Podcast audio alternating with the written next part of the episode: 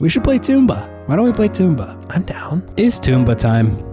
Is that their motto? Is that their catchphrase? That's ours now. I'm going to replace every bit of our podcast with It's Toomba time. It's Toomba time.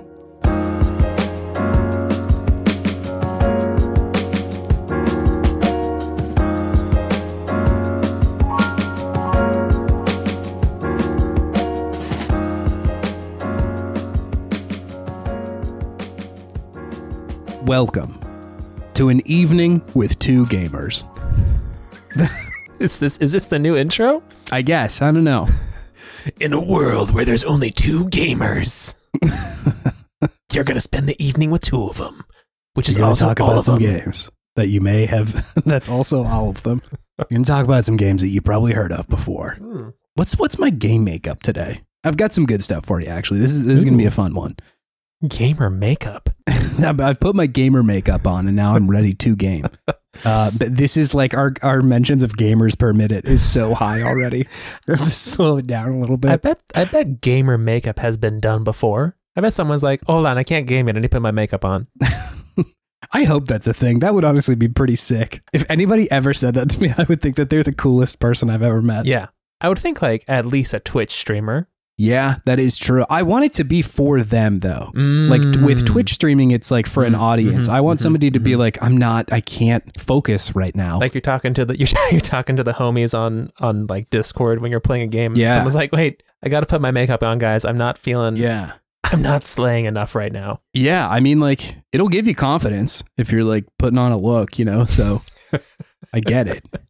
I gotta be slaying internally to slay externally. Oh, man. Yeah, absolutely. That's just life. That's just a life lesson right there. That's just life. Hey, it's Video Game Podtimism. It's the Optimist video game variety show where two best friends talk about the wonderful world of gaming. My name is Chase, and I'm no longer blighted. I'm just regular now. Praise be to Dayquil. Got me through. And I'm David, and I am still not blighted. I'll let you. great. I'll let you know if I'm ever blighted again. How are your ears doing this week? Ears that was a that was a point of uh, excitement last week. Ears doing good. Still better. That's great. I love that. On the up and up. Healing, Healing. the, the hearing world. Healing ear. Have you been playing games, David? Uh, yeah, still pretty much just uh, Legend of Zelda. Tell me about your experience with it in the last week or so. I have beaten the Fire Temple, and I've now gone to the Lightning Temple, which is cool. I don't know if there's ever Yeah. been a Lightning Temple before, which is fun. I like that the energy Yeah. of the Lightning Temple is scary but cool. You get the uh, oh god, is it the Spirit Temple in N64 uh, in in Ocarina in the desert? Because you have like the Hmm. Gerudo Temple in Ocarina, but it's Mhm. not not a lightning temple, which you're right is is pretty cool. It's pretty cool. It's pretty cool. Yeah, I got all my homies with me now. I got a I got a squad. I got a Oh, yeah, squad of of champions, or not champions, sages, I should say. hmm And it's pretty it's pretty fun to have a bunch of yeah. Friends coming around ganging up on these bokoblins with me. I feel like it's rare that a Zelda game executes on that. Like, I I feel like oftentimes there is a message in Zelda games of like needing the support of either like sages or friends or Mhm. uh, like partners a lot of the time, but you Yeah. rarely feel it as acutely as you do in Tears of the Kingdom. Yeah, it's some it's usually like, "Oh, I got this item that represents our connection, our friendship, and now I can open this door." Yeah. Something like that. I got a cool pin to put on my backpack that reminds me that Rauru is my friend. All it says is Rauru and you forever. it's just a handwritten note that he gave you. I don't know. I'm your I'm your sage now, dude. I don't know. So yeah, it's it's fun that you're getting that that more visceral connection to these these characters through that. They're not there in body, but they are quite there in spirit, which is fun. Yeah. Plus, Tulin is so good at shooting an arrow. Dude, Tulin has saved my ass Oh my a number of times. Yeah. With just a well timed headshot. It's wild whenever he really lets him off. Because the other people are definitely fighting, but Tulin is back there like cooking, cooking up something dangerous. I feel like he's probably the most useful of yeah. them. Yeah. because he mostly just kind of does his own thing, and then oh, when you when you use him to get around places better, Mhm. like through gliding and his special power, oh, it's so good, it's so much better.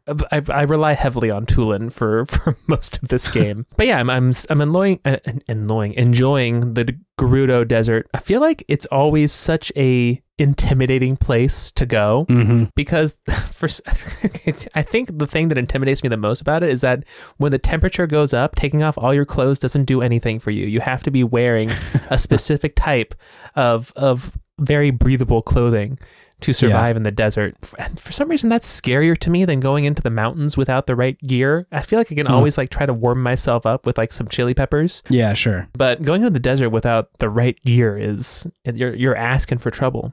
At that point, uh, even if you got splash fruits and hydromelons, who knows? Sure, Who knows how far yeah. you're going to make it before that, before you start seeing mirages. And I'm, I'm enjoying the Gibdos just because Gibdo is such a funny name. The Very little good name. little scary skeleton people and putting their bones on my weapons, even though they break like immediately. They're good for like a poke, and that's it. They they are. They also give you a lot of them. So like it's Mhm. it's not the worst thing in the world to just like throw a couple of Gibdo bones on it and be like, well, that's fine. I also really enjoyed the little strategy component of Mhm. defending Gerudo Town from the Gibdos. Yeah, that was cool. I liked that section. Yeah, that was interesting. I don't think I've I, I don't think I remember something like that in a Zelda game before where you plan out your defenses. Yeah. I'm like, oh, Zelda RTS incoming. Who knows? so that that was a that was a good time. hmm and surprisingly uh, uh, engaging even when you're doing it. I'm like, oh, this is going to be kind of gimmicky, but no, it was. I was I was running around all over the place to to save folks, and I think it was well balanced because like they got to what's what's the what's the what's the lady's name Riju? Riju. R Ruji. I J U. Yeah. Yeah. they got to Riju a couple times, uh, but I was able to beat them back. Yeah. So it felt yeah compelling and like the stakes were were there, but Yeah. still doable. So it felt For like sure, it was yeah. just I don't know well well very well balanced in that Mhm. section, which I appreciated. Yeah. Totally. And yeah, now I'm now, now I'm in the temple. In the temple, I haven't gone too far in it. It, it is a vibe. It feels like I'm in a what is it? A pyramid essentially. It feels very Mhm. pyramidy to me. yeah. So curious to see what goes on there. But man, the the boss fight like to get into the temple. Yeah. It's very cool. That was that was great. I was like, ooh, they don't Yeah. do this usually. Kicked my ass quite a few times. I have not upgraded my armor at all, so I'm just going around. You should do that. Yeah, I, I don't. I, I have do not that. found this traveling troop that people talk about. I'll stumble upon them probably after I've beaten Ganondorf. It'll be fine. Yeah. Probably. But no, the game's so great. I feel like I'm getting to the point where I'm like, okay, let's let's let's do the main quest and and get through Yeah. this. All the other stuff I can come back to because there are just other things I want to start playing coming up Yeah. in the future. There's a lot of things Yeah. happening. Yeah, there's a lot of there's a lot of things coming out. I also beat the Lies of P demo. I hadn't beaten it before. Oh, nice. Yeah. Yeah, this game is very Bloodborne.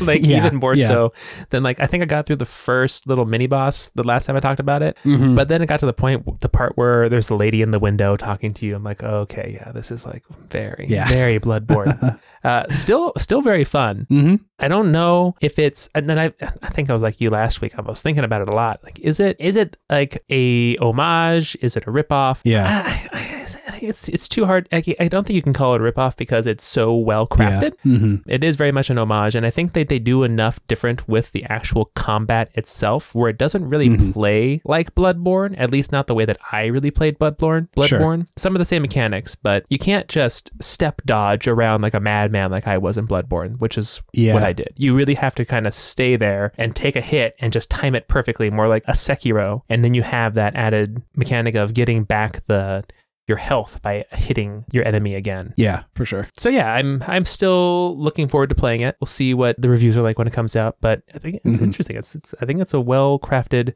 I don't even think you can call it a Souls born like, but a born like, more like a, bl- a blood like, a blood like. So yeah, I'm I'm I'm interested to see I'm interested to see where that goes. I'm with you. I also played another Oh. demo, Yeah. JoJo's Bizarre Adventure All Star Battle R. Damn, what a swerve. the demo. Is this a new game? I don't know if it's a new game. I'm I just looked it up online and it says it came out in 2013. How are you playing the demo? This is like a demo disc that you plugged into your PlayStation 3. I, I'm actually playing this on my PS3 that I just brought home. yeah. Yeah. So there's apparently there is a remaster that was released uh, September of last year for the Switch, PlayStation 4, PlayStation 5, and Xbox. So that's what I've been playing. Yeah. How is this game? Are you a JoJo head just for for I- record's sake? I would not say I'm like a huge JoJo head. I did watch Yeah. the first three seasons of the show. Yeah. I know there's like four or five seasons out now. hmm Couldn't get into I think the fourth season as Sure. much as the, as the as the first three. Yeah. But I enjoy it. I know I know a lot of the characters in it. Some of them Yeah. I do, some of them I do not. Um, really, all you have to know is Dio. So yeah, it's it's fun. It captures the insanity of the anime quite Sure, nicely, yeah. and it first it really gives me a lot of Budokai vibes, like Budokai yeah. One vibes Yeah. just with the way that the the UI of the menus and the music in the background and Yeah. just like the opening cinematic, it's like this very joyous celebration of this show, uh, Mm. which is very fun. sure. Yeah. Right, so it's just it's just fun to to jump into and play as your favorite characters. At least the the couple that they let you play as in the demo for a Mhm. 10 year old game that I'm playing. so yeah, it's it's I've, I've never played this one before, and it's it's fun. I got my ass handed to me by Dio. Sure. Uh, don't bring a Hamon user to a stand user fight is pretty much what all the JoJo heads out there will understand what I'm saying. I guess I am a JoJo head. Shit. yeah, you did throw out some stances just now.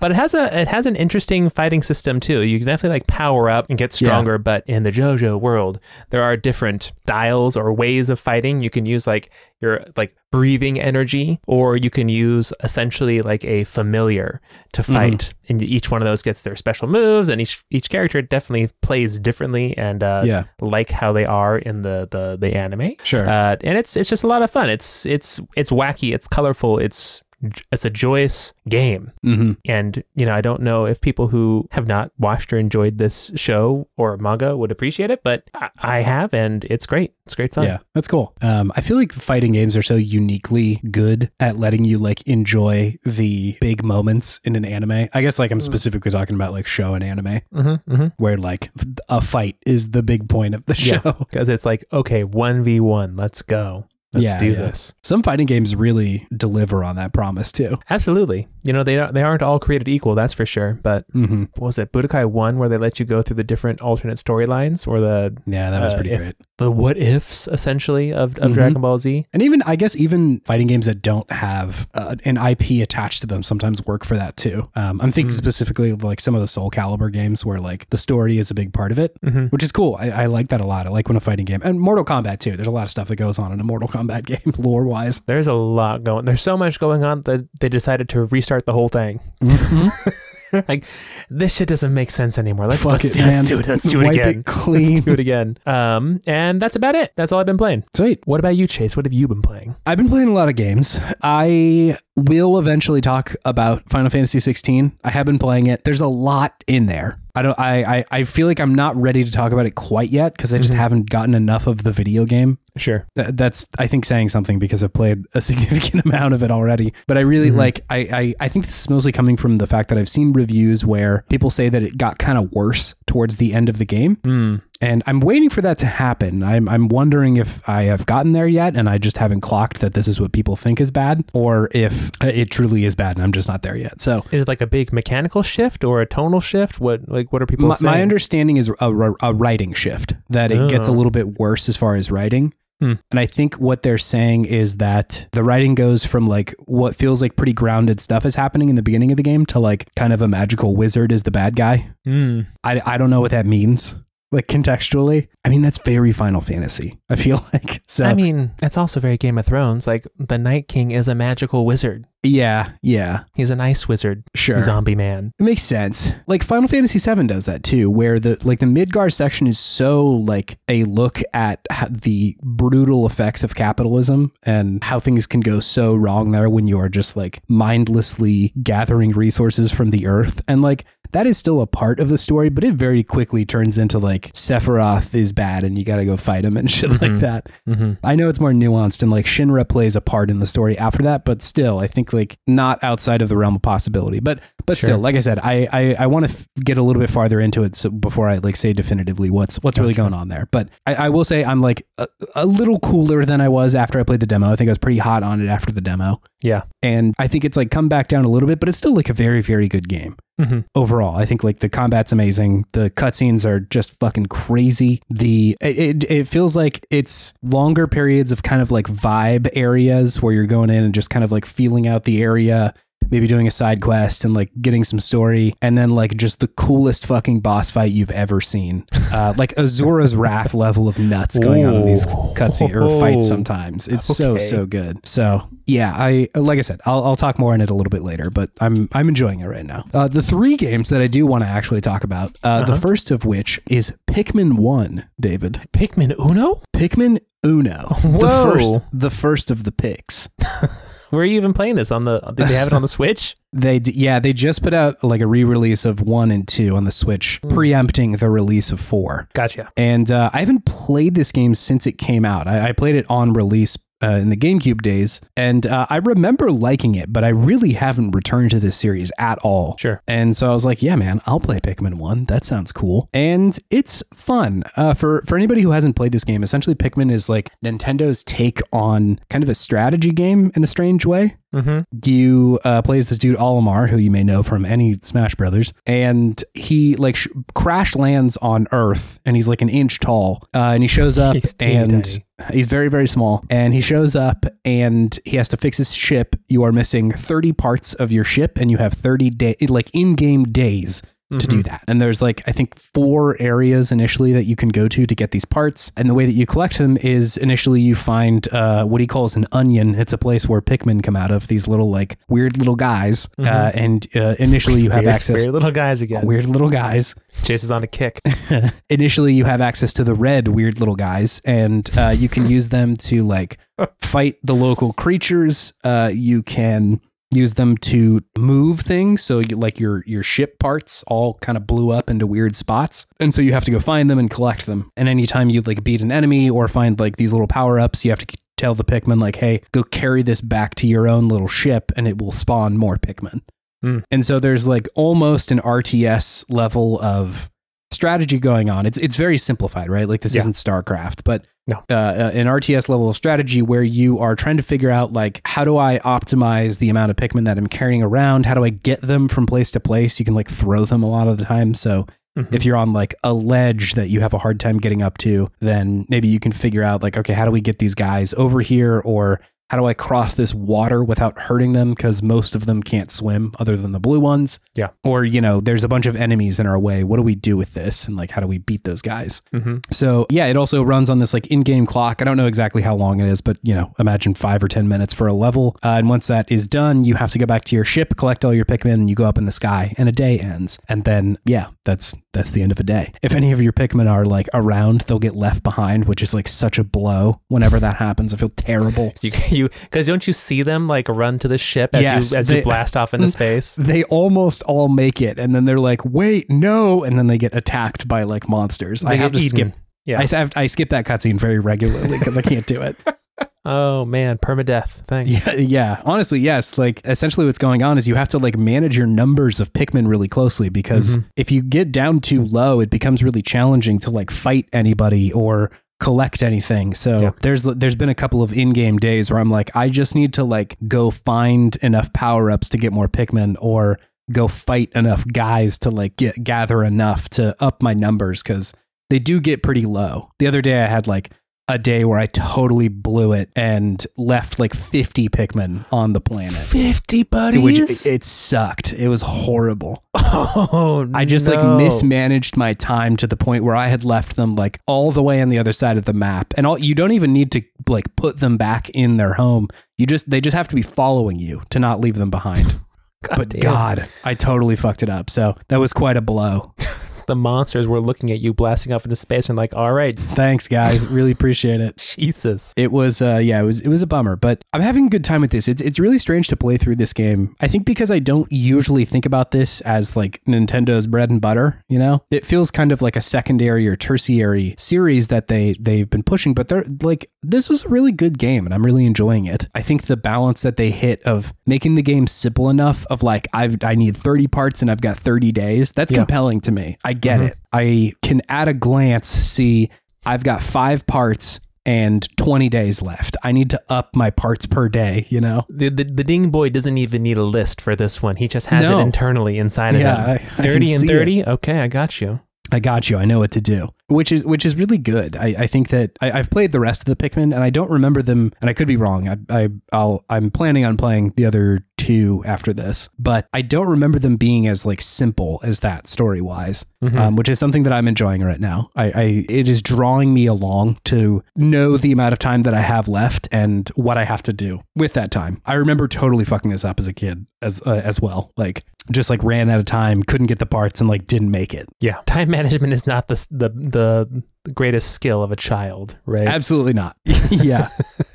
so yeah, I'm I'm I'm thoroughly enjoying it. It- It's it's a very Nintendo game. Uh, specifically, it feels like a very Miyamoto game. Mm. Like I, you hear all those stories about him talking about like, yeah, I went into my backyard and like went into this like forest behind my backyard, which is what like Zelda is based on, right? Like these little Mhm. adventures that he would have. And Pikmin feels really similar, where it is asking you to consider and appreciate like exceptionally small animals and creatures Yeah. in a way that feels very Miyamoto. Like Hmm. i- i- it's just so focused on the small scale and like tiny things mean big things in this in this game. Like uh, a little stone is a big problem for you to deal with. It's true. And so I feel like in, in a very Nintendo way, it is asking you to consider your perspective in a way that's like very cool and kind, I guess. Like it feels like kind to the world that it's inhabiting, which I really appreciate. Uh, it's it, it's really cool and fun to exist there. The game is also like fucking hard. So It's- it's it's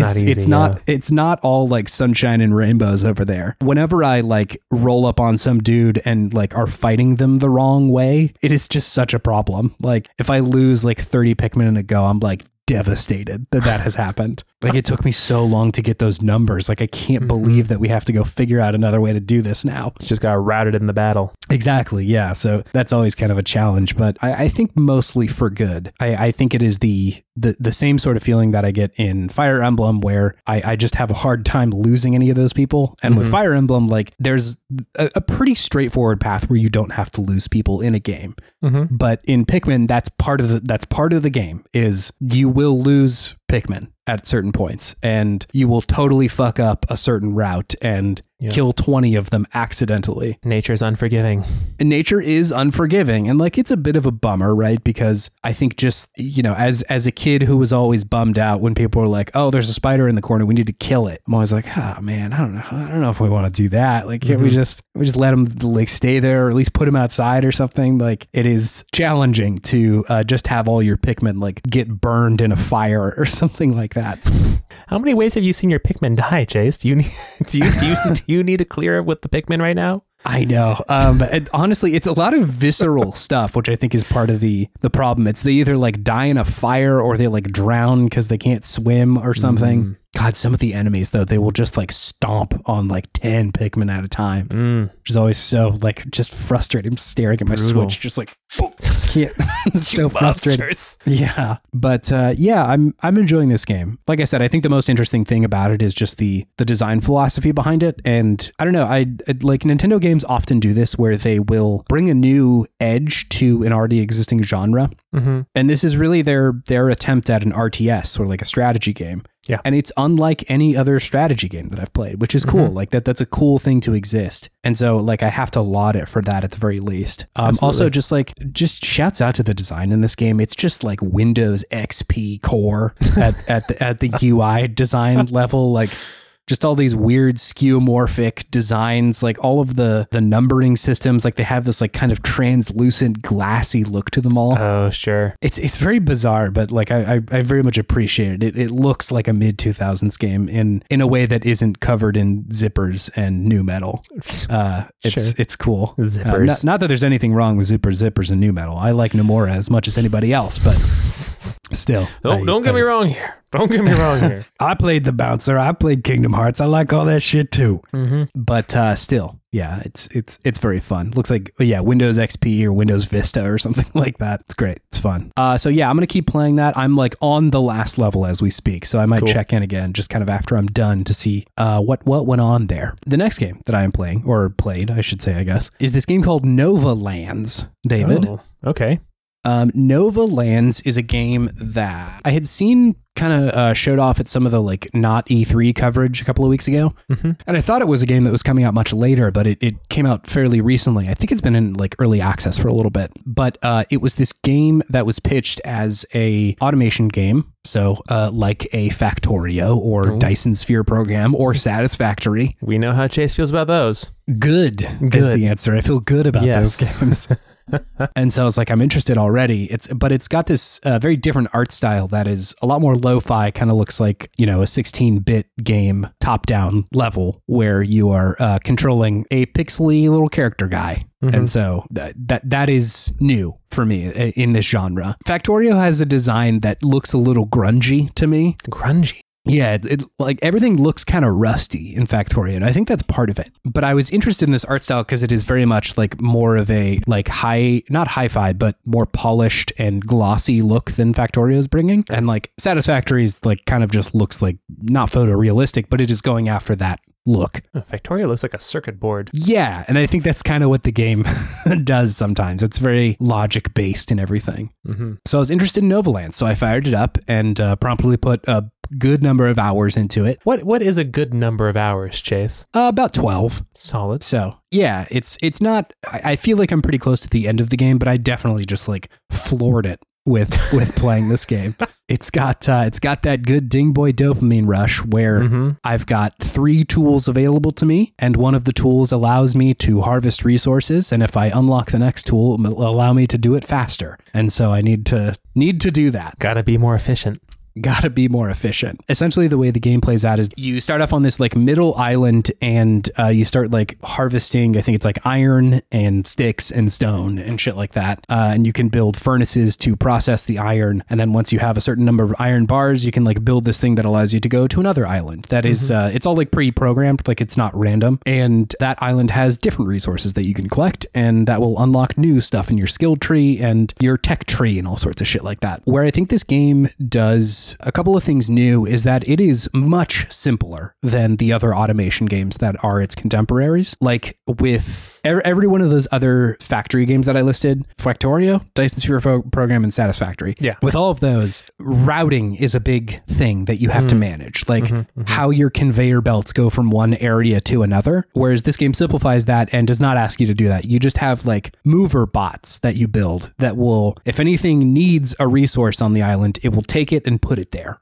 Mm-hmm. So you don't have to deal with like the conveyor belt system that is in most of the, the other games. I usually like that in those games, but I, I agree that it's kind of an uphill battle the first time you learn that. Or the first Sure. time you're learning that in one of those games. Mm-hmm. And so I really enjoy that they are taking a little bit of the edge off while still giving you the like satisfactory sense, like that that sense of progression that the game gives you and sort of the thrill of, you know, building bigger and better stuff over the course of time, which is really, really great. I, I think that that is a niche that is not filled. I think that these games can be not gate kept, but really hard to get into. It's a series or like a, a genre that I myself just didn't really think that I would be into until I actually got into uh, Satisfactory and realized like, no, this is actually very fun. But it it's hard initially, and so I think that this would serve as a really good first introduction to the automation genre. Okay. Is that what it's called? The automation genre. Yeah, exactly. Okay. Which is cool. I, I, I think that it having more people who have not yet played a, a game in that genre play that game is a good thing. It's a it's a good thing mm-hmm. to have more people playing your stuff because somebody probably likes it that hasn't played that game yet. Absolutely. So that's cool. I, I've seen people compare it to this game Forager, but that's not a game that I've played before, so I don't exactly know if that's like totally accurate. But from what I understand, Forager has that same like kind of tile based unlocking of the map and a similar kind of arc. So I may check that one out too. But yeah, that's just something online. People have I've seen people say a lot about it. Yeah, it uh, like I said, it also doesn't force you to do the kind of like back of the napkin math that Satisfactory does a lot of the times in this and, and Dyson Sphere does this too, where you'll have an output of something and it's like, okay, I have eight factories and they're all outputting two iron each, Mhm. right? Every minute or so. How many of these other um, like bar smelters do I need to perfectly align the output with the input, right?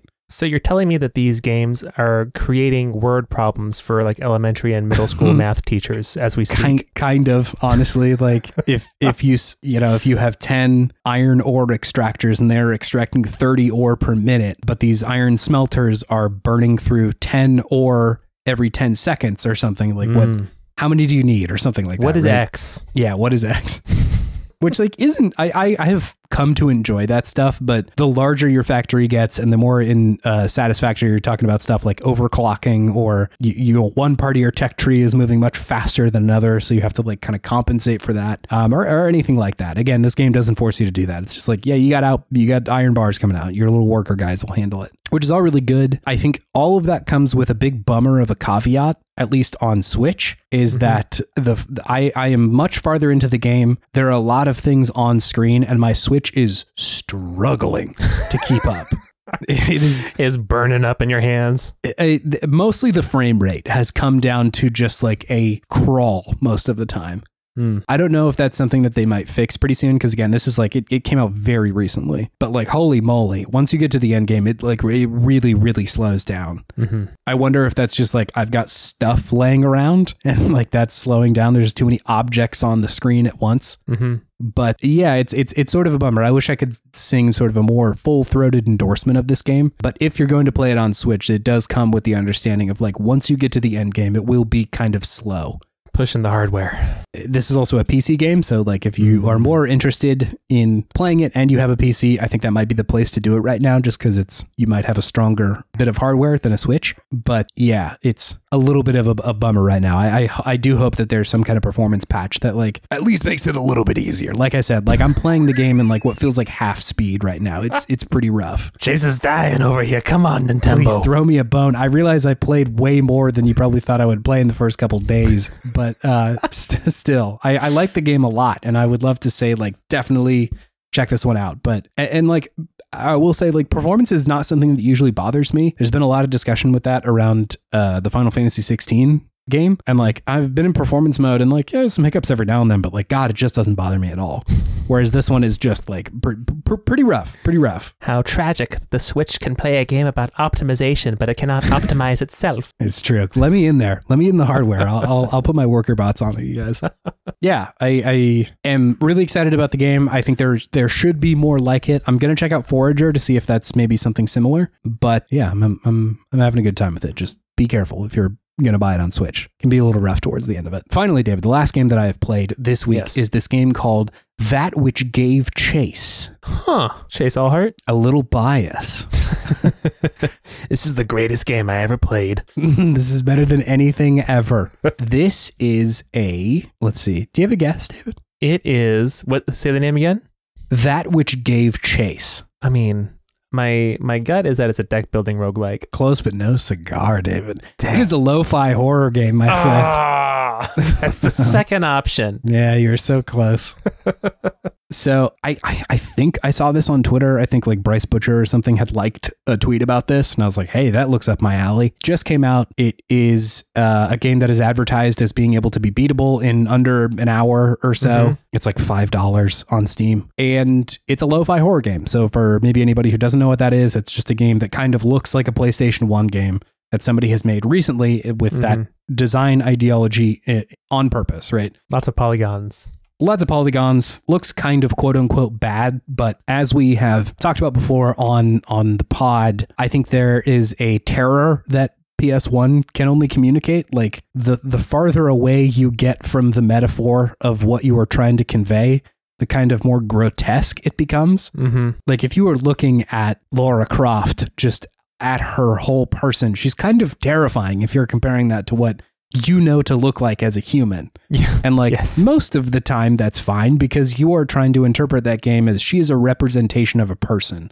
Mhm. versus like in something like Silent Hill, it is harder to interpret that sort of stuff. And so there's this gap that shows up between your expectation of reality and what they're what's being conveyed in a way that is quite terrifying. It can be scary if if used to good effect. Mm-hmm. And I will say that this one does that. But to talk a little bit about like what this game is, it's this game where you are playing as a uh, this guy who is what's it called, like a, a sled driver. He's got like four dogs that are pulling his sled, and you're so the he's in, like person. who are- Yukon, Alaska, or something. yeah, it's like it, it doesn't mention specifically where this is, but you are like in a frozen tundra, essentially, just like a mountainous frozen area. Mm-hmm. And you are transporting this guy who only refers to you as a musher or a musher. Uh, Moosher. Um, it it uh, weirdly enough will come into play here in a second, but Oh, okay. and he's like, "Hey, I started this expedition when I was much younger, and I need you to finish the expedition with me Hmm. to take me through this wilderness, essentially." And the way that the game plays out is that honestly, a lot of it is you just riding in the dog sled, and you control the dogs, right? So Mhm. you can turn them left, right. You can tilt your your your dog your sled little bit if you're kind of rolling over a little bit. Sure. And there's that you're also bringing along this guy who's like talking to you most of the time. And every now and then he'll be like, "Hey, there's a cabin over there. We should go get out and Mhm. look at it." Sure. It this game really reminds me of Paratopic in moments because Sure. it does the same thing that Paratopic does. Where uh, Paratopic is another lo-fi horror game. It does the same thing that Paratopic does, where it will snap between scenes immediately. Yeah. Like there's no loading loading scene. There's no like, hey, we're going to a new place now. It is just like you are immediately in a totally different location, Mm-hmm. which is like so good. I love that effect. You so rarely see Yeah. that in video games because oftentimes like the game has to like pull up a whole new level if it wants you to be Yeah. somewhere else. Yeah, yeah. It's disorienting. Yeah, but and it, it uses it to such good effect. Mhm. It's in a similar way to Paratopic does, where you you'll be like oh, uh, starting to open up into a cabin, and it to- it cuts to like nighttime. You're walking. You're not on the sled anymore. You're tr- trying to follow like the guy who you're hanging out with up this like dark mountain. You don't have a flashlight. You kind of catch up to him, and then it immediately snaps to another scene which is great. And uh, I, I- guess just like spoiler warning, I'm going to talk about most of this game. If you're interested at all in what I've been talking about, definitely play it. It's only an hour. It's like five dollars. It's Mhm. worth your money. But uh, yeah, I'm going to talk about kind of what what goes on through through a fair bit of this game. Uh, eventually, this guy starts talking to you and like you know speaking more about what the game kind of is about Mm-hmm. and mentions things, you know, more like, you know, you can't trust your senses out here, um, least of all your memories. Mm. People start to forget who they are in these places. And again, I think that's that's supported so much by the, the these like cuts between these like story beats. It is very unclear what order they happen in, when they happened. If you are still playing the same character that you were just playing before, Sure. any anything like that. So I, I I think that they use it to to great effect in the game, and also it supports kind of the narrative that's going on of not being really clear about what is happening, why it's happening, or when is the thing that you're experiencing at that given moment. Mm-hmm. There's this story that kind of starts to come out about these um, these deer and these mushrooms that are in the the valley and on the mountain where Okay. there are these deer that uh, you see every now and then, and they uh, are, are they like eat these kind of like mushrooms on the ground. And it, it's the guy keeps talking about like, well, in the first expedition, we these deer always knew how to get back to their herd. Like we would uh, try and do these like kind of fucked up experiments where we would like try and take away one of their senses to see Oh. if they could still make it back to the herd Okay. and they always did. And so they were trying to hypothesize that like these mushrooms had something to do with it. Expand their minds. Uh, yeah, there's there's something going on there. And again, going back to you being called the the musher, the musher, Oh. kind of foreshadows where where Sure. the the game starts to go. It's yeah, it's it's really really great. I love that the, the the story is just like so ethereal and experimental and like you know full disclosure, you're not going to have every answer that this game starts to ask you Mm-hmm. uh, by the end of it, it, it, it is another one of these lo-fi horror games that is comfortable with the unknown, with not having an answer to to all the questions that it poses. Gotcha. So uh, you know, if if you need every loose end to be tied up, this one might not be for you. Mm-hmm. And and you just played Paratopic, so you know kind of like what yeah. what, you're in for there. Mm-hmm. But I'm I I, I really like that. I, I I like these games for like the experience that they give you, not necessarily the plot that happens. Right.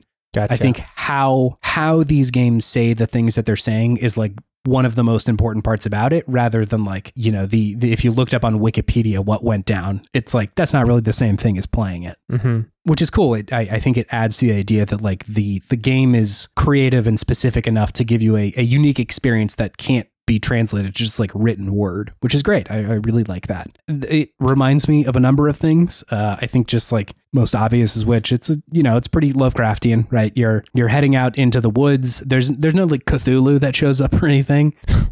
But it is And then there was a Cthulhu. then there was a Cthulhu. But but it is concerned with you slowly losing your grasp on reality, Mm. questioning in the game and like your character is also questioning this like what what is happening? What are we doing? And also where are we going? I, I think it does that both narratively and physically just because you're jumping around so often that it's like I don't know where I've come from in this scene. Like where do I even need to be going? Mm-hmm. Mm-hmm. and eventually one of the uh, narrative beats that happen is you realize that you can follow the deer a lot of the time if you're in like a bad situation and they will oftentimes kind of like treat you as part of the herd and uh, allow you to move on to another spot which is really cool like really great that that is one of the only ways to get through this this place Mhm. it reminds me a little bit of annihilation Sure. in the sense of you like going into this kind of like cursed space Mm. and trying to make your way out of it and figure out like Mm. Who you are and a lot of the times like that that movie and book and then this game too is much more about like what am i doing here who like who am i what's happening who are these people that are with me and like what what what are they willing to do to get through this it has a little bit of uzumaki the junji ito Mm-hmm. uh, graphic novel. There's some some time fuckery that eventually shows up. It's not like the most major part of the story, but it, it really reminded me of there. There was a passage in this game where they were mentioning about being safe from the harbors of time or Mhm. something like this while you're in the valley. So like it could have been a long time since you've been here, and you might not know, which is just you know that's that's frightening unto itself. Yeah, absolutely. And then I think also this uh, movie called Hour of the Wolf. Oh. Uh, I, I saw get mentioned a couple of places when people are talking about it online. It's this Ingmar Bergman movie. Oh, I've heard that name. Who, it, it- yeah, I I was like kind of familiar with him, but not like heavily. Um, essentially, that movie shows this guy who like is suffering from uh uh mm, can't sleep good disease. What is the word? Narcolepsy? Uh, he's he's having a bout of insomnia essentially. The Derek Zoolander School for people who can't sleep good. who can't sleep so good. Uh, he essentially is just like tortured by these like demons that are around him essentially and it's it's another story of losing your grasp on reality and and I think like visually you can definitely see the inspiration there this game isn't black and white but like because you're in this frozen tundra oftentimes the only colors you are seeing are like whites and grays and and so I think like visually you can definitely feel the influence there which is great. I, that's like such a cool thing to pull from. Yeah. Anyway, I, I think just like at, at the end of the day here, I, I loved the way that this, this game played out because these these horror games are just like fairly short. Mm-hmm. Um, none of the mechanics really tire that much for me because I'm just so interested in what is happening that even if something initially I'm like ah that that doesn't control well or like that Mhm. bit didn't feel great.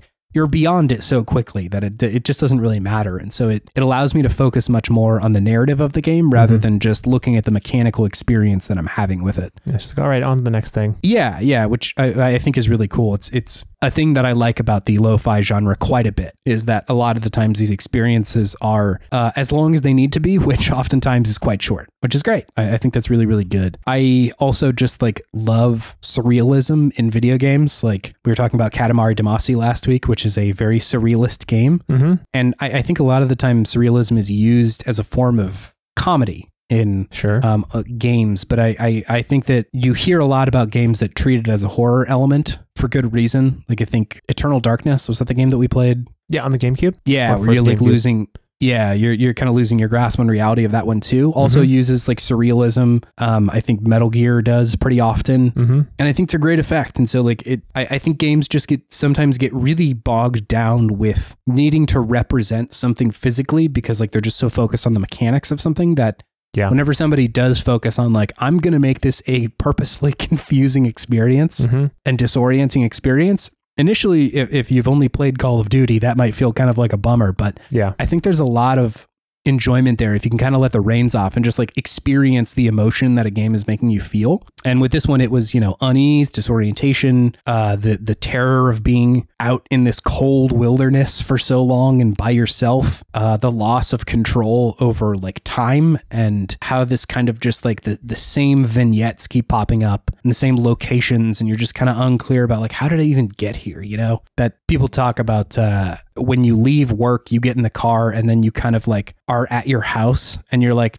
was I focused just now while I was driving? Like I, I was so in my Yeah. own head that I don't Actively remember any of that. Yeah, and like I think that that is a these cuts between scenes are such a good representation of that of like just having woken up somewhere and being like, what the fuck even did I do for the last half an hour? Hmm.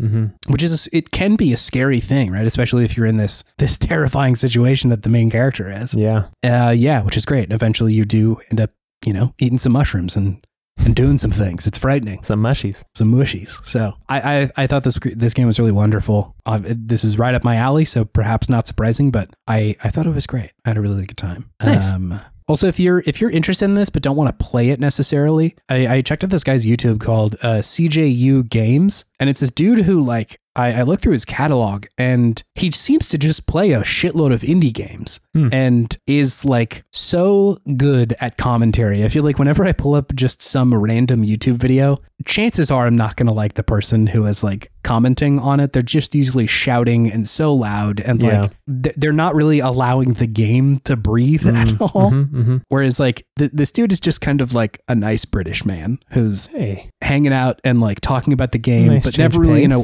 Yeah, it, it gives the game the focus rather than like, what's up, gamers? It's me, your boy again. Today we're gonna play this lo-fi horror game, and I'm gonna shout at the screen for an hour or something. You know, like it's he's much more focused and like is is digesting the game as he's playing it, which I I, I think is really great. Is the um, YouTube voice the new transatlantic as- accent for the modern age? Oh my age? god, that would be such a bummer.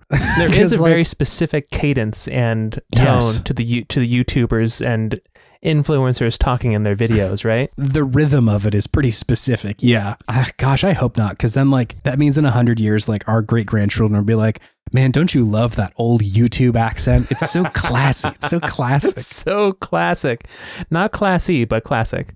We'll say classic. Turbo Video Game Podtimism is going to make an episode about it and do a, a YouTube voice for whatever game came out this year. it's like video game optimism, but turbo.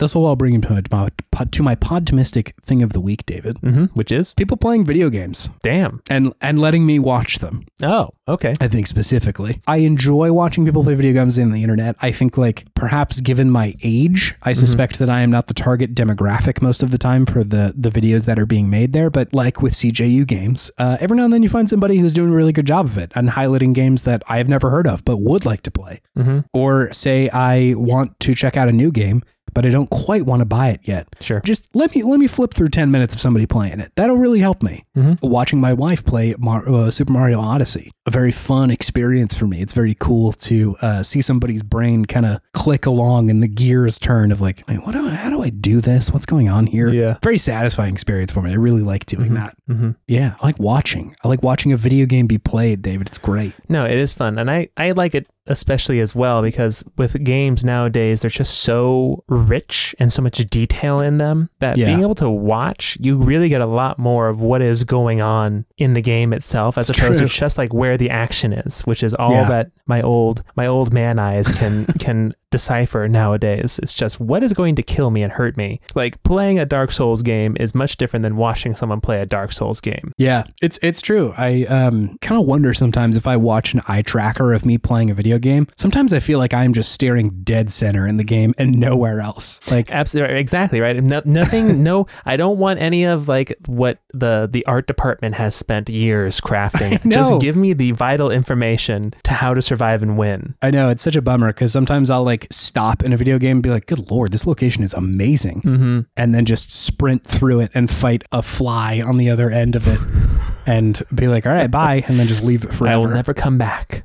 yeah, it, it, it is a bit of a bummer in that way, but I I, I agree. Uh, anyway, uh, David, do you have something fueling your sense of optimism? Yeah, it's talking to people about games, IRL. Oh, sure enough, yeah. Yeah, I was at a party this last weekend, and we just started Oh, talking wow. about games at the table. People were talking about Ratchet and Clank and how it made it made them be friends with their brother, Wow. like their experience with it. It was great. I was like, damn, that is that's awesome. I just love hearing that stuff. Yeah, for sure. And so many people have these stories about games. It's just great to Mhm. hear. It just fills me with a sense of podtimism that it's not just me who's had these great experiences beyond just like mechanically with a game, but with uh, with with a person or you know learning something about yourself Mhm. through through this beautiful medium. Uh, so that was awesome. I love that. Yeah, I, I, I agree. When we did our uh, 100th episode, the one about meaningful games, I was like way enthused to hear about people's like experiences with with what games mean the most to them. Oh, that was awesome. Yeah, it was so Loved it. cool. If anybody has those still, feel free to send them in. Like it was, it was a very cool part of the show that I like hope isn't just Yeah. restricted to episode 100 because Yeah. there's some good shit in there. Yeah, or any new listeners who want to send in what was meaningful to them. We just Yeah. do that every once in a while. Just once we get a, a critical mass of them, just start, th- start throwing them out, throwing them out there. It's true. Yeah, it was, it was very cool. So Mhm. I agree. Good as hell. Games can mean something, David. No, Chase, they're just violence and the devil's way of getting to your children. It's the devil's way. Look at this weird, spooky PlayStation 1 game that he's played. It's the devil. It's the devil. Although I bet if a, a, a like real old boomer played that which gave chase, I think they might think it's the devil. I think there's a couple people that might come out of it thinking it's the devil. yeah, they wouldn't like it. No. There's a lot of games that the older generation would not like, but that's that's art, baby. Yeah, that's art. That's true. That's true. Uh, anyway, do you, do you want to move on to our main thing, David? Yeah, let's do it. Cool.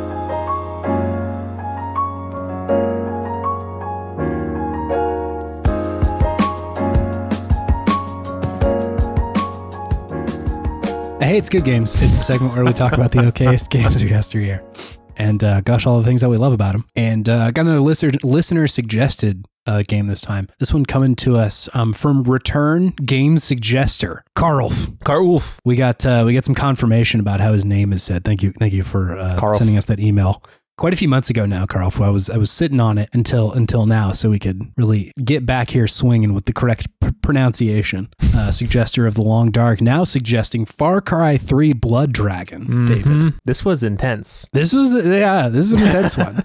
Had you played this game before? Actually, No, I had played Far Cry 3. Uh, Yeah. I was- I really enjoyed Far Cry 3. That was probably my favorite Far Cry. it was yeah, it was the first time that it hit the formula that they've been doing ever since. Mm-hmm. And so I, fe- I feel like it felt very novel at the time. And the game also was not super bloated No. yet. So Yeah. Yeah, yeah, yeah. I, I, I agree that I, I enjoyed that one. You know, all the wild shit at Ubisoft that has come out since is uh, uh, troubling, but Mhm. um, at, at least at the time, I, I enjoyed that that game. Far Cry 2 also good. I think at some point you should play Far Cry 2. That's the one in Africa, right? Yes, a really different game than any of the other Far Cry's Yeah. actually. That was the first one where they made a big deal about the fire. There was fire, a very emergent gameplay Yeah. centered video game, which is you could make cool. fire or some or an enemy could make fire and it could turn into this raging brush fire in in the Yeah. in the desert. See, it seems interesting. And I mean, uh, Yeah, Far Cry 3 is I think really good. I would I would try Yeah. Far Cry 2. Where can I even play it? Like Steam or something? it is on Steam, directed by none other than Clint Hocking, Mister Mister Ludonarrative Dissonance himself. Oh, damn. It was his blog post that made that. Anyway, we're, we're we're off track. Let's let's let's center on Blood Dragon. I also had not played this game, which is surprising because I think like in 2013, I feel like this would have been kind of my shit. Mhm. 10 years ago, I feel like it was, it was I was I probably would have been into this. It would have felt very novel. Not that I wasn't here, Yeah. but I think 23 year old me would have been like, yeah, dude, lasers and guns. Yeah, lasers and guns and irreverent humor. And Here we camp. go. Yeah, And exactly. Camp. Yeah. But before we get too far, David, can I hit you with some hot stats about this video game? Uh, please. Cool. Hot stats. Hot stats.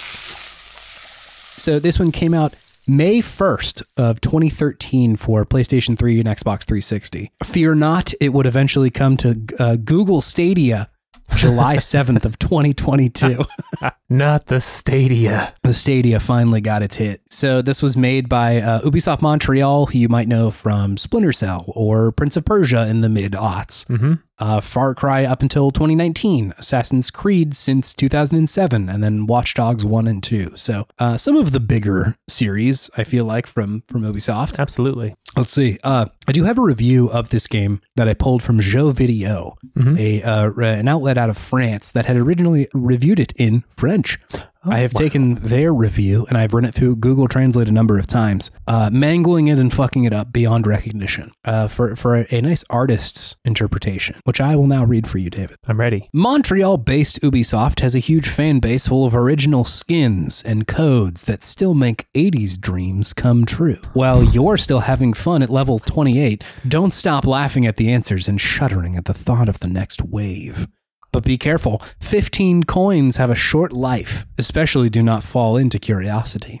On the other hand, if you're into the modern stuff, you'll have to get middle aged to get a complete testosterone system. And that was 14 out of 20, David. You'll have to get middle aged to get a complete testosterone system. Isn't that the opposite of how it works? yeah, a little weird. I don't think that's quite how that works, Joe Video. I don't I don't think everybody hits middle age and then just gets blasted with testosterone. it's once you once you hit forty, the the doctor calls you up. He's like, "All right, it's your turn to get in the laser pit." They just right. hit you with the T laser. All right, dude, you got to start lifting fucking weights cuz you got to get big. it's time to get big and beefy, bud. I hope you didn't. I hope you liked body hair before, because boy, you about to get some more. David, what is this game? this game is a downloadable content, extra extra missions for, or not even extra missions, but a riff, I would say, on Mhm. Far Cry 3. So it is a open world first person shooter. Uh, Mhm. You take the you take the role of Rex Power Colt. a, Yes. a cyber a cyber soldier. So this game is at, like thematically really has nothing to do with Far Cry 3. Far Cry 3 is very Yeah. visceral and it tries to be grounded in a lot of ways. Mhm. This game is over the top and ridiculous, and it's a, in a futuristic world that has been nuked to to all hell, and the soldiers are now all cyber soldiers who have essentially been risen from the dead and Mhm. are just superhumans. So yeah, this game is is wild. the The main gameplay loop is like with most Far Cries, even today, is capture the Mhm. outpost in any number of ways to to your liking, gain more control of the map, and go through the different missions on throughout the map. Yeah, that's that, that's pretty much it. It's uh it's significantly smaller than I think smaller. really any Yeah. other Far Cry game. Uh, if we're jumping into things I like, I like that it is a lot smaller, David. I yeah, I enjoy that too. Open world games get so overwhelming so fast nowadays that having Yeah. it be a little bit more concentrated is quite nice actually. Just thir- 13 outposts. That's all you get in this one, which is that's enough. It's like I a lot. it is a lot. By the time I was done, I was like, okay, great. I'm I'm finished with that. hmm I I didn't just like mainline the story, but I feel like if you did that, you could beat this game pretty quick. I mostly did that, and I was done Yeah. in like three or four hours, I think. Yeah, I think I was I, I did all the outposts and then did the rest of the story, and I think I clocked in at like six or seven. So Sounds about right. not a long game. No. but uh, I like that. I like that I can just play this game and be like finished in a little while. hmm Let's see. This is such a weird game to talk about. It, Um, yeah, it's all over the place. There's a lot. There's a lot to unpack here. Yeah, there's like a few things that I have to say up front that I like are unignorable, I feel like. Yes. Humor plays a big part in this game, and I would say like a lot of it doesn't land in 2023. Yes. S- some of that is my personal choice in humor, right? Like some of the things I just didn't laugh at, and that's fine. That's Mhm. fine to not like laugh at a thing. Some of it's like hurtful and unnecessary. Yeah. You know, like there's like a but there's like a gay joke almost immediately in the game. Yeah. Yeah. Yeah. Straight right off the bat. Like it, it's I think Colt is talking to his partner and uh, his part. He's Spider, who is amazing, but Spider starts the the saying of like "men fear me" or something like that, Yeah. and Colt responds back with "and you want to be with men." Mhm. Like it's just so trite and like Mhm. unnecessary. And there's a bit of that in here. Like that, that just feels like God, like it, it feels very 2013, just like we're shooting from the hip, man. Fuck Yeah. it. I think they are trying to be a little tongue in cheek about it. Definitely. Definitely. right but it just doesn't it doesn't doesn't always land as Yeah. being tongue-in-cheek trying to be you know satirize that type of character Yeah, I, I think like in in this era, and it took a second to kind of like come out of this, but I feel like a lot of humor of the era was wrapped in irony, and like I think irony oftentimes requires assumptions about the party who's Mhm. making the joke, right? Like there's a lot of irony that is wrapped in like you know I'm one of the good guys, right? Like all these jokes are in good fun, but I'm not like bad or anything. Yeah. But I, I, there's there have been a lot of mask off moments since then where like, oh no, the people who were making those jokes, some of them were actual dickheads, and so it's kind of hard to like Ignore that. distinguish between those two. So you know, there's better jokes, and and I will say some of them do land. The Yeah. the one where Colt is offered like essentially the drugs that the main bad guy is taking to make him a better soldier. the, the the the dragon blood. Yes, the dragon blood. Colt responds with, "No, I promised uh, a special woman that I wouldn't do it." Mm-hmm. And the scientist is like, "Who? Your wife?" And he's like, "No, I made a promise to Lady Liberty Yeah. that I wouldn't do drugs." And there's like American flag that shows up and the Statue of Liberty next to it. That part I was like, really that's, That's funny. That's very Yeah. good. Kind of poking fun at this like hyper masculine, patriotic version of a man that showed up in like these '80s movies. Mm-hmm. Good, very great. Like Yeah. whenever, whenever they hit on that tone, I think it's really, really great. Yeah. S- like some of the other stuff with like one of the achievements in the game is named Derp. Very 2013 Derp. humor.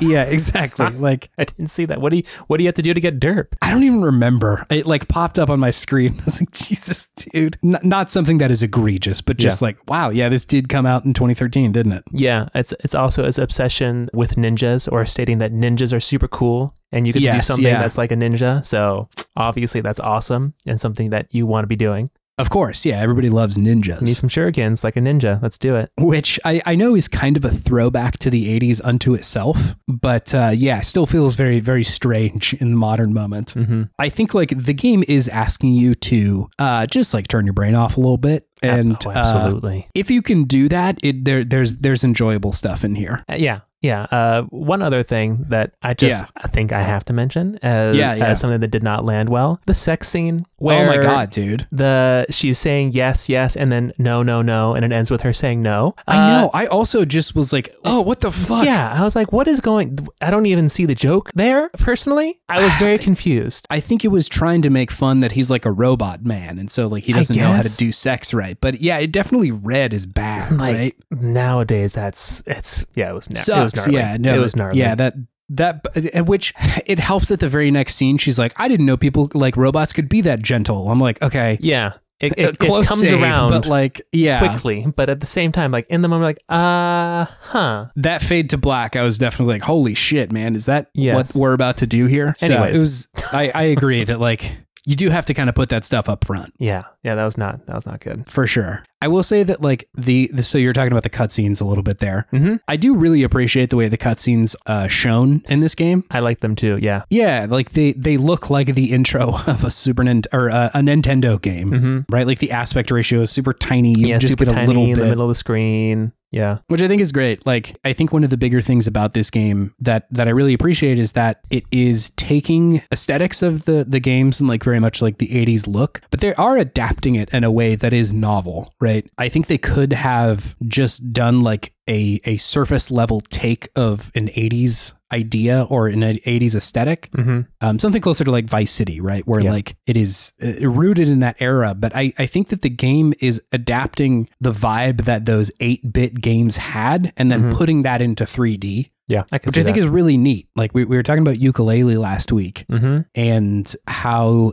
it very much just takes the idea of Banjo Kazooie and does that again. Whereas I think this game is riffing on what a 8-bit video game in 3D would look like Mm. which I really Mm. love. I don't I I, don't know that. that I've seen a game like that before, right? Like maybe something like Super Hot or something like that. Sure. But you kind of get it in Hotline Miami, but I think Hotline Miami is more intended to be kind of visually like an old school game, Sure. No, I see what you're saying. which is cool. I, I, I thought that was really interesting and Mhm. in kind of stark contrast to uh, what we were looking at last week. Yeah, no, I agree. It's it's, it's interesting that you say that because I, I totally see what you're saying in that it's trying to take that aesthetic and create it in a modern environment. But at the same time, Mhm. I think the the gameplay felt very modern to me. It almost felt like I was playing Doom because the game Yeah. really encourages you to just go guns blazing. Mm-hmm. I think going in line with the character, right? Just this Yeah, super hyper macho cyber soldier, right? Mm-hmm. and it felt like if I stopped moving, I was gonna, I was going to die. So it just felt like I was going around at a breakneck pace, just shooting Mhm. people. And I'm like, hey, they, they've kind of stumbled upon like the early bones of, of Doom and Doom Eternal. Doom, yeah. it, it was it was interesting to see that that that had been being tapped into. And I didn't expect that from a Far Cry DLC. Like I didn't expect pretty much any of this from a Far Cry DLC because I Yeah. think the the mainline games are at, least they were really trying to kind of root themselves in reality. A little bit, Especially yeah. like one through 3 Uh, Mhm. four to to a degree, and then it's gotten a little less so. Uh, it's a little wild in those then. other ones. Like yeah, there's always a little bit of an element of the supernatural, but it, it tries to give that viscerality of of real life Yeah, in the yeah. games. So yeah, I thought that was it, it was an interesting change in the gameplay as well because I think that when I play a regular Far Cry game, I'm sneaky boy to the max. Whereas this one I'm too. just going in guns blazing. There's no fall damage, so I'm just gonna jump from wherever the hell I want. So let's let's Yeah. do this. Yeah, I, it yeah, that's to, it's totally true. It seemed like they were almost on the Doom thing where they give you hyper speed. Like you can Uh-huh. run really fast in this game. You can run really fast. You can swim like a motherfucker. Yes, yeah, no, your swimming ability is, is quite wild. Yeah. Um, you also start the game being able to breathe underwater, which I really appreciate. Start out. You start fully loaded. Essentially, Yes. you, you have Yeah. all of your weapons besides the bow at first. which is amazing. The bow and the flamethrower, I think. And I think by taking out some of the like quasi seriousness that the the base game had, you're right, it does get closer to Doom, where Doom is like so intentionally like, listen, dude, there is a story here, but like just shoot demons. Like that's the Mhm. thing. Yeah. Like the the mechanics of this are the thing that you are here for. Mm-hmm. And I think yeah, this this game is getting closer to that. Yeah. which is it's neat.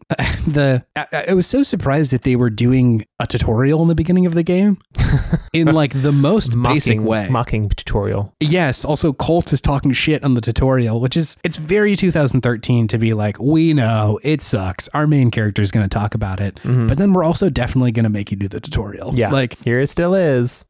no one had seen the fact that Dark Souls gave you nothing yet, and it was like a huge hit. Obviously, those games had like been out for a second, but Mm-hmm. like it wasn't the critical mass yet where they're just like, oh yeah. we, we can assume people know how to press A to jump, right? Mhm. Like, I, and like maybe they don't, but I, I think forcing you to play the tutorial where you have to look around as as a thing, like it's fine. Yeah. We get it. Everybody's like well versed enough to know that that that is part of a video game, Mm-hmm. Mm-hmm. which was uh was something. That was that was something.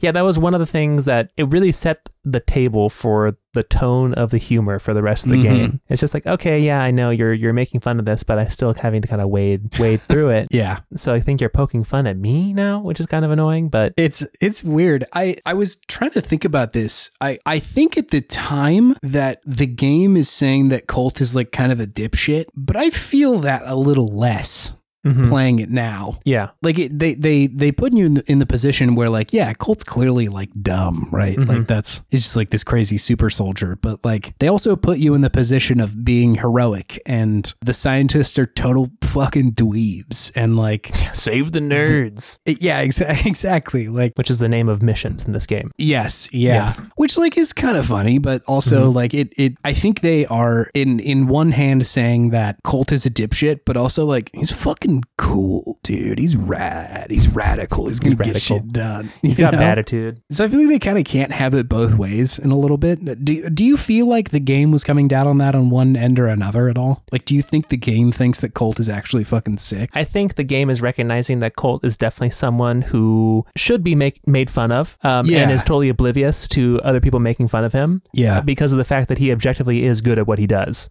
Uh, sure. Yeah. Right? Uh, he is the he is the self aware badass Mhm. uh, who is not self aware enough to realize that he is almost satirizing himself, or he is satirizing himself in many Yeah. ways. So I mean, he he, I mean, he does save he does save the day, but I mean, yeah. you know, Himbo's got to have a job too, right? I think with with my interpretation of himbos, usually that was a that was a sentence. I feel like typically they're supposed to be a little bit nicer than Colt is. Mm, Not that I need every main character to be nice. In fact, that would be quite boring. sure. But like, I, I think I was just like chewing on if the game was okay with Colt being kind of a dick. That they're that they're kind of saying like that's fine. Again, I think so much of Mhm. this is just filtered through the lens of like a bunch of unself-aware dipshits that have come to power Yeah. since 2013. That like it it just it rings a little less fun. Yeah. since then, you know. I might come on the side of the game not being okay with him being a dick. yeah, I think they're okay with his actions of Yeah. like saving the day, but I don't think Mhm. they're okay with him being a dick because that's Yeah. really what they make fun of the whole time. Is Sure, this guy's a fucking asshole, really. hmm Yeah, I, I see what you're saying there. Speaking of which, Michael Biehn, the the guy who's like voicing Colt, uh Uh-huh. just putting on a clinic for being like a dipshit. Yeah. as far as a voice voice actor goes, like doing a really good job there. Yeah. No, absolutely. He was in uh, Aliens as Dwayne Hicks, which Oh. uh, if you've seen that, you'll you'll recognize what's going on there. Just a big big marine head empty bro, um, which is very Oh, cool. Sure, sure, sure. Um, but he's been in like a bunch of movies. He was, he was in The Rock, Navy SEALs in 1990. So I think dude, dude just has the voice for it. Hmm. Not to mention, it's it's such a bummer that Spider is killed so early in the video game because Ridiculous uh, character. Phil LaMarr is the voice of Hmm. Spider, and it's just again amazing. I wanted Spider in every scene. Your whole soul, brother. yeah, amazing. So Like, ridiculous. it's so ridiculous. It's uh it's it's it's odd playing a, a game like this that is so rooted in a different decade and then playing that game in a different decade. Sure. Yeah. You know, like I, I feel like you really see the beliefs of 2013 in this game. Like it's it's a very 80s video game, but you see a lot of the stuff that was of that era in this game too. It's a 2013 interpret- interpretation and critique of the 80s. Correct. Yeah. So it's it's interesting playing it in 2023, Yeah. a decade later. For sure, yeah. I uh just like total sidebar. The ending of the game was uh, ending of the game was very fun. Oh yeah, I loved I loved getting on the dragon at the end. yeah, end. you like ride a blood dragon at some point. It's amazing. Blood dragons are essentially giant radioactive Komodo dragons from Far Cry 3. yeah, and they go around and they they like just fuck things up immediately. They they have laser laser beams from their mouths. yeah. Whenever you beat a super soldier, you can like rip out their blue robo heart. Yeah. And then if you throw that near one of the blood dragons, it'll like attract it to that area, so you can kind of like use them to fight the Mm-hmm. bad guys if you want to. So yeah, you've been running away from these things pretty much the whole game, and then Mhm. at the end you get to, to ride one that has a like a turret on top of its head, and you just mow people down. And the very end of the game, it's like the rockets are going off into the air that the evil general is trying to spread the the blood dragon goo to the rest of the world, and you have to shoot them down. And it's like a Fourth of July fireworks display. It's pretty ridiculous. The uh, the way that you get to that part of the level too, you like just got this like wild power where you can essentially shoot a laser beam from your arm. Mm-hmm. Very fun. Like The laser beam was the- great. The game is essentially just saying like, all right, fuck it, we're gonna give you the coolest gun in the game, let you like beat up a bunch of people. Yeah, we made you do something kind of hard to get it because that that that, Yeah. that challenge was difficult in some parts where you had to kind of you had to go through a gauntlet and just like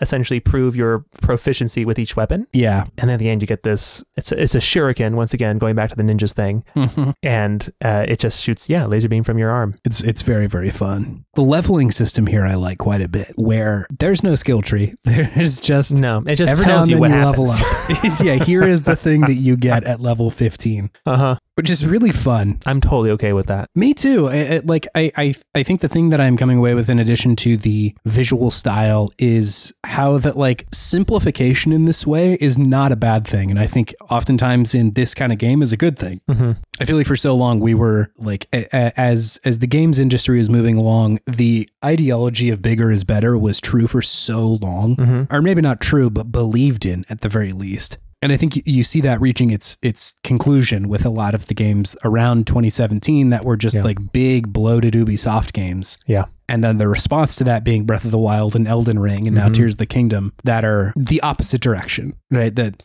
it is still an open world game, but you are given so little. Hmm It is so sparse with what the game gives you initially. And I, I think you like I don't think that the size of Breath of the Wild is the thing that makes it incredible hmm but rather the the carefulness with which it's d- designed and how you are given all of that and Yeah. how it pulls on your curiosity. But I think that there is still a version of this game that works. The this kind of like Far Cry game. hmm And I do think it is this. I think small is good with this kind of game because God, I get burnt out on these games if they're Yeah. you know upwards like 50 to 60 hours. Uh huh. I- Unless you have like a really really compelling story, like I just I don't feel the need to play it that much. I just get burnt out on the number of choices I have to make. It's choice paralysis. It's like going Yeah. down the, the shopping aisle at the at the grocery store, and there's like 50 different types of cereal you can choose from. Yeah. You know, it's not more isn't always better. I guess is the is what it comes down to, right? You can because I mean Yeah. you you're free to do and like go anywhere you want in the world and like Mhm. tackle these outposts in whatever way you want,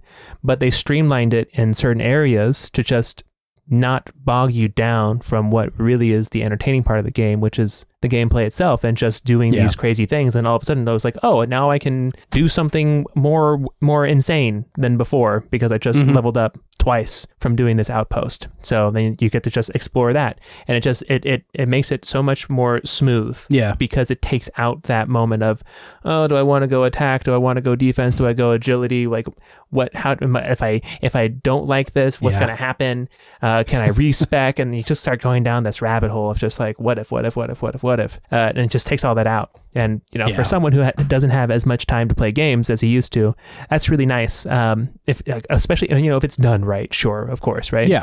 Um, but it's it's nice to not have to think as much about those finer minutia of the game and just enjoy the experience. Yeah, it it- like unless that is the game, I kind of don't want to have to fuck with it. You know, Yeah. Like th- there are games where that's fun. I, I think like in an RP an RPG game where it is very focused on like how do I best like get through these encounters and like Sure. tuning and tweaking my party.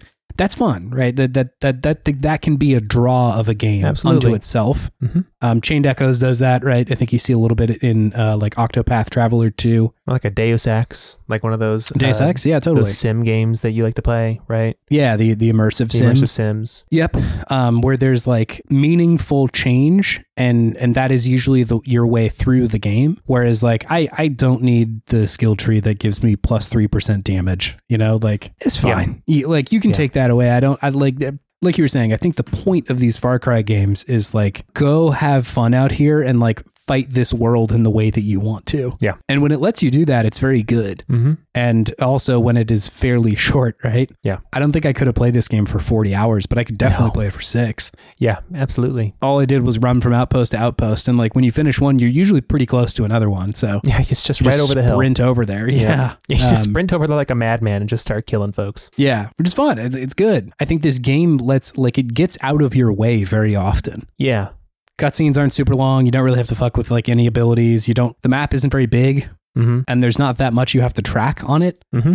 I got uh, worried for a second because a lot of the Far Cry games, um, something that you have to manage is that you have to go like kill certain amounts of like animals Yeah. to uh, get their skins to up your inventory space, Mm-hmm. which I always want to do because more inventory space is always good. Yes, absolutely. But it's hard to do that, and it just kind of turns into this like Chore. that I have to Yeah, do rather it's a than like a chore. Mm-hmm. fun thing. Yeah, yeah. Um, and I saw the animals like on the map for a second. I was like, oh god, but then it's a like, lot no, of animal markers on the map. there are, uh, but it's just like that's that's what's over there. It's Mhm. fine, which was cool. I, I I wish that people or like bigger companies would take more swings with this kind of stuff, Sure. uh, especially the like very big AAA companies, Mm. because th- this is this is great. This is really good. Experiment with these tiny games, man. So what you're saying is that Nintendo needs to release an 80s themed Legend of Zelda with a very small map. Oh my god! If they like re like say they were like, hey, we're making remaking the original one. We're just going to use the Breath of the Wild engine. It's not very big. You can finish this game in like 10 to 20 hours. I'm in. Mm-hmm. I'm fully in, and Yeah. they have like the the kind of like '80s retro style for that. Mhm. Oh my god, David! Instead of instead of Epona, you have a, a light cycle. it's just Tron. It's just Tron. Jump scare Jeff Bridges comes out. Be like, all right, I'm gonna tell you about your mission. Is that is that how Jeff Bridges sounds? probably not. I, I in in my stupor of video games, I fired up Dream Drop Distance the other day, and I was I forgot to save, and so I had to play the Tron level again. Oh no! And Jeff Bridges sure is in there. If only Guy Fieri was in that one. Yeah, it's the perfect one for him to oh be Oh in. my god! Triple D. Can you imagine if instead it, um, that It's it was Guy Guy Fieri that got sucked a- into Tron? Guy Fieri doing a Jeff Bridges impersonation. Oh my god! Another thing I would love to see. Dude, I'm stuck on your Zelda idea. That sounds amazing. I mean, it's just it's just a very fun concept for a DLC. Yeah. It's just here is the base game. We're just gonna put a weird '80s. It's just like what is what am I trying to say? Uh, filter an '80s filter Yeah. over everything because it's the, it's the same assets that they had for Far Cry 3. Like when you're just Yeah. driving around the island, just like oh, if this was sunny and and beautiful out, it would be Far Cry 3 again, right? Yeah, uh, yeah. and just make it totally different. You know, there's no fall damage. You're gonna you're gonna be supercharged. You're gonna get a full inventory of weapons at the beginning and just do something crazy. I think that's just a very different and fun way of of of making a DLC. It doesn't always have to be a continuation of the story. It doesn't always have to be something very serious. It can just be something wacky, right? Yeah, the game feels very playful in in the ideology that it's that it's built with. Yeah wacky and small, and just like a different a different story, just something a, di- a riff, riff on yourself, just for a second, Yeah. fun. Please. It's fun. It's good for you. Mhm. Do you have anything else to say about this game? Uh, I want to know what your favorite joke in the game was, Chase. It was the Lady Liberty one. That one was really good. Easily. That Mhm. like I genuinely was like, okay guys, you got me. That was like up to that point, I was like, I don't think that this game is very funny. And then that one alone was like, yeah, I'm in. I really liked the one where you're invading that dam to blow it up, and then the AI comes over the intercom and says something to the effect of, to, as an, announcing it to the soldiers in the in the dam, saying, Mm-hmm. uh, "You just remember, if you don't say grenade out." When you throw your grenade, it won't Yeah, explode, and then yeah. you just hear a bunch of explosions everywhere.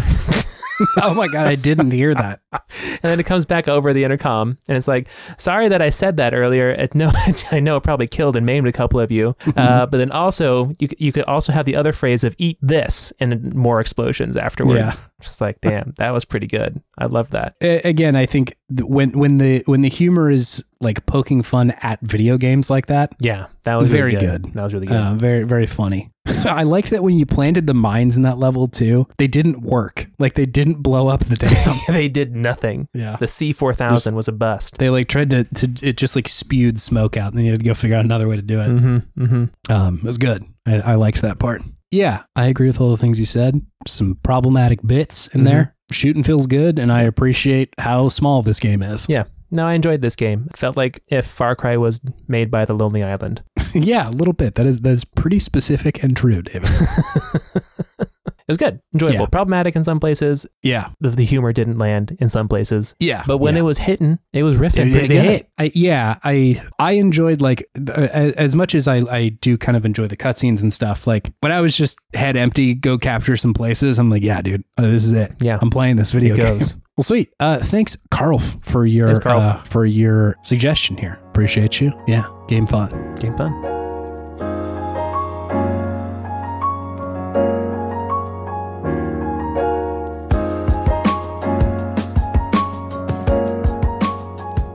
Hello, gamers.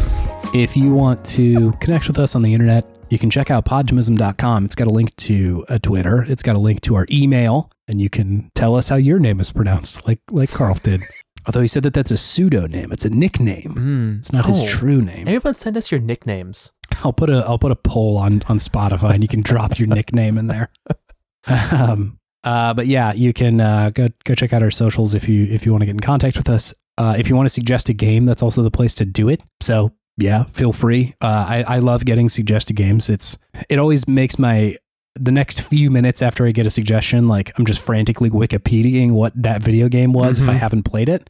It's always very fun. It's always the there's so much potential with a video game. It's great. I, I, I love getting suggestions and we will play them. Mm-hmm. You can also check out our backlog, see if we've played a game that you like, and uh, you want to go check out what episode that's in. You can you can see that there, and uh, you can see our album art all in one place if, you'd like. If you want to help the show, there's a few things you can do. One is review it on a, a podcast outlet, an Apple Podcast or a Spotify. It helps the algorithm to show other podtimists. Podtimists in wait, unknown podtimists Mm. who would be podtimists, but they aren't. yet. Podtimists in waiting, waiting for the time to be courted. Uh, you can also tell a friend about the pod, or or if somebody says, "Hey, I I need a new podcast suggestion." A Couple of thank yous right here. Um, one, thank you, Scout Wilkinson, for uh, your work on our Mhm. art for our podcast. It's very good. If you want to check out her stuff, you can do that at ko-fi.com slash humblegoat. Uh, she's a great artist, and you should hire her to do work for you. And also, thank you, listener, for being here and hanging out with us. You don't have to, believe it or not. This isn't required by law unless you live in the state of podtimism, the fascist state of podtimism, in which it is required by law to listen to this podcast. What's the punishment if you don't listen? Uh, we're going to ask you nicely again. We're not, uh, honestly, not very good at being fascists, but Are you We'll uh, are you saying that we're anti-fascists, Chase? wink. um, Big Antifa with their podcasts out here. spreading good vibes. Yeah, you uh, you don't you don't have to listen to this podcast, but you do. So thank you for being here and hanging out with us. Uh, we deeply appreciate your your simple listenership. If so, yeah, thank you. We we, we appreciate you being here. Gaming, it's a great time. Uh, David, do you have any gaming wisdom for us this week? Yeah, I do. I do. Uh, Okay. you know, you can you can like things and you can love things, and that's that's awesome. But Yeah. don't make one thing your whole personality. Yeah. We are we are multi-faceted creatures, and you don't always have to just love America and that's it. Like Rex Power Yeah. Colt, you can have other interests. Maybe I don't know, Video games. video games, a, a nice game of pool. Who knows? Yeah. Yeah. Uh, maybe you like to bake. Get get on that Great British Baking uh, Championship or not a, championship. a useful Great British uh, Baking Show. Great British Baking I just made it more American. a, a useful thing, you know? Baking bread is very helpful Yeah. for me. exactly. Something that something that gives that gives to others and not just sometimes takes like a country does. Pa- patriotism. yeah. Anyways, Or do, do something for you. or do you something know? for you. Do some do some self uh, some self searching, some self betterment. You know. Yeah. And, and, you know, broaden, broaden your horizons. Read a book. Exactly. Books are cool. Yeah, books are great. Good for your brain. Good for your brain. See a movie. Mm-hmm. I saw the Mario movie. Ooh, it's good. It was. It felt a little bit like emotional warfare. Emotional Um, warfare. Yeah, they just they got all my friends and they're playing the music that I like and like what am I supposed to do in this situation? Give them your money. I know I did. and uh, it, it it just felt like they they knew the reaction that I was going to have Mm-hmm. and it was like tailor made to make me cheer and go Mario, yay. I mean, I'd say I would argue that we are like the target audience. I know. Yeah. Actually, I, I I sort of disagree with that. I feel like this was a kids movie, to be honest. Mm, More so than like a, a lot of other like Pixar films or like uh Puss in Boots or Spider Verse or something like Sure. that. But like the like the pace of it specifically felt like a children's movie where they're just like, dude, we don't have time for downtime. You're not gonna get that in this movie. if there is something emotional going on on screen, the kid is going to be up and out, and the parent's going to be like, "What the heck?" What, it, what are you Entertain my child. It was good though. I enjoyed it. I thought it was good. Charlie Day was fucking crushing it. He crushed As it. Luigi. I love Charlie Day. He's really great. His voice really worked for Luigi. It it did. Once they said that it was Charlie Day for for Luigi, I'm just like, all he has to do is just Charlie from It's Always Sunny, but just Yeah. a nicer version of him. A And little higher. and a little, That's a, really little, a little, a little higher. That's it. You can do that and, and better yourself. Mm-hmm. Or you could play a video game. That's also good. There's lots of good ones out there. Play that which gave chase. It's a good horror game. Mm-hmm. You'll you will feel something when you play it. They play it. Play a demo for a game that came out ten years ago. Unbeknownst to you. I had no Play- idea. it seems so silly to have a demo for a game that's 10 years old. But hey, I played it Play a demo for Blasto, you cowards. for Toomba. play the demo for Toomba. I did play the demo for I played a lot of the Toomba demo. I never played Toomba. I never played the game, but I played the demo a lot. We should play Toomba. Why don't we play Toomba? I'm down. Hey, next week it's Toomba. You heard it here first. You heard it here first. If you're at the end of the episode, that's a little treat for you and us. Yeah, sneak preview. Is Toomba time. Is that their is that their motto? Is that their catchphrase? That's ours now. I'm going to replace every bit of our podcast with It's Toomba time. It's Toomba time. See you next week, Toombas. See you, Toombies. Bye.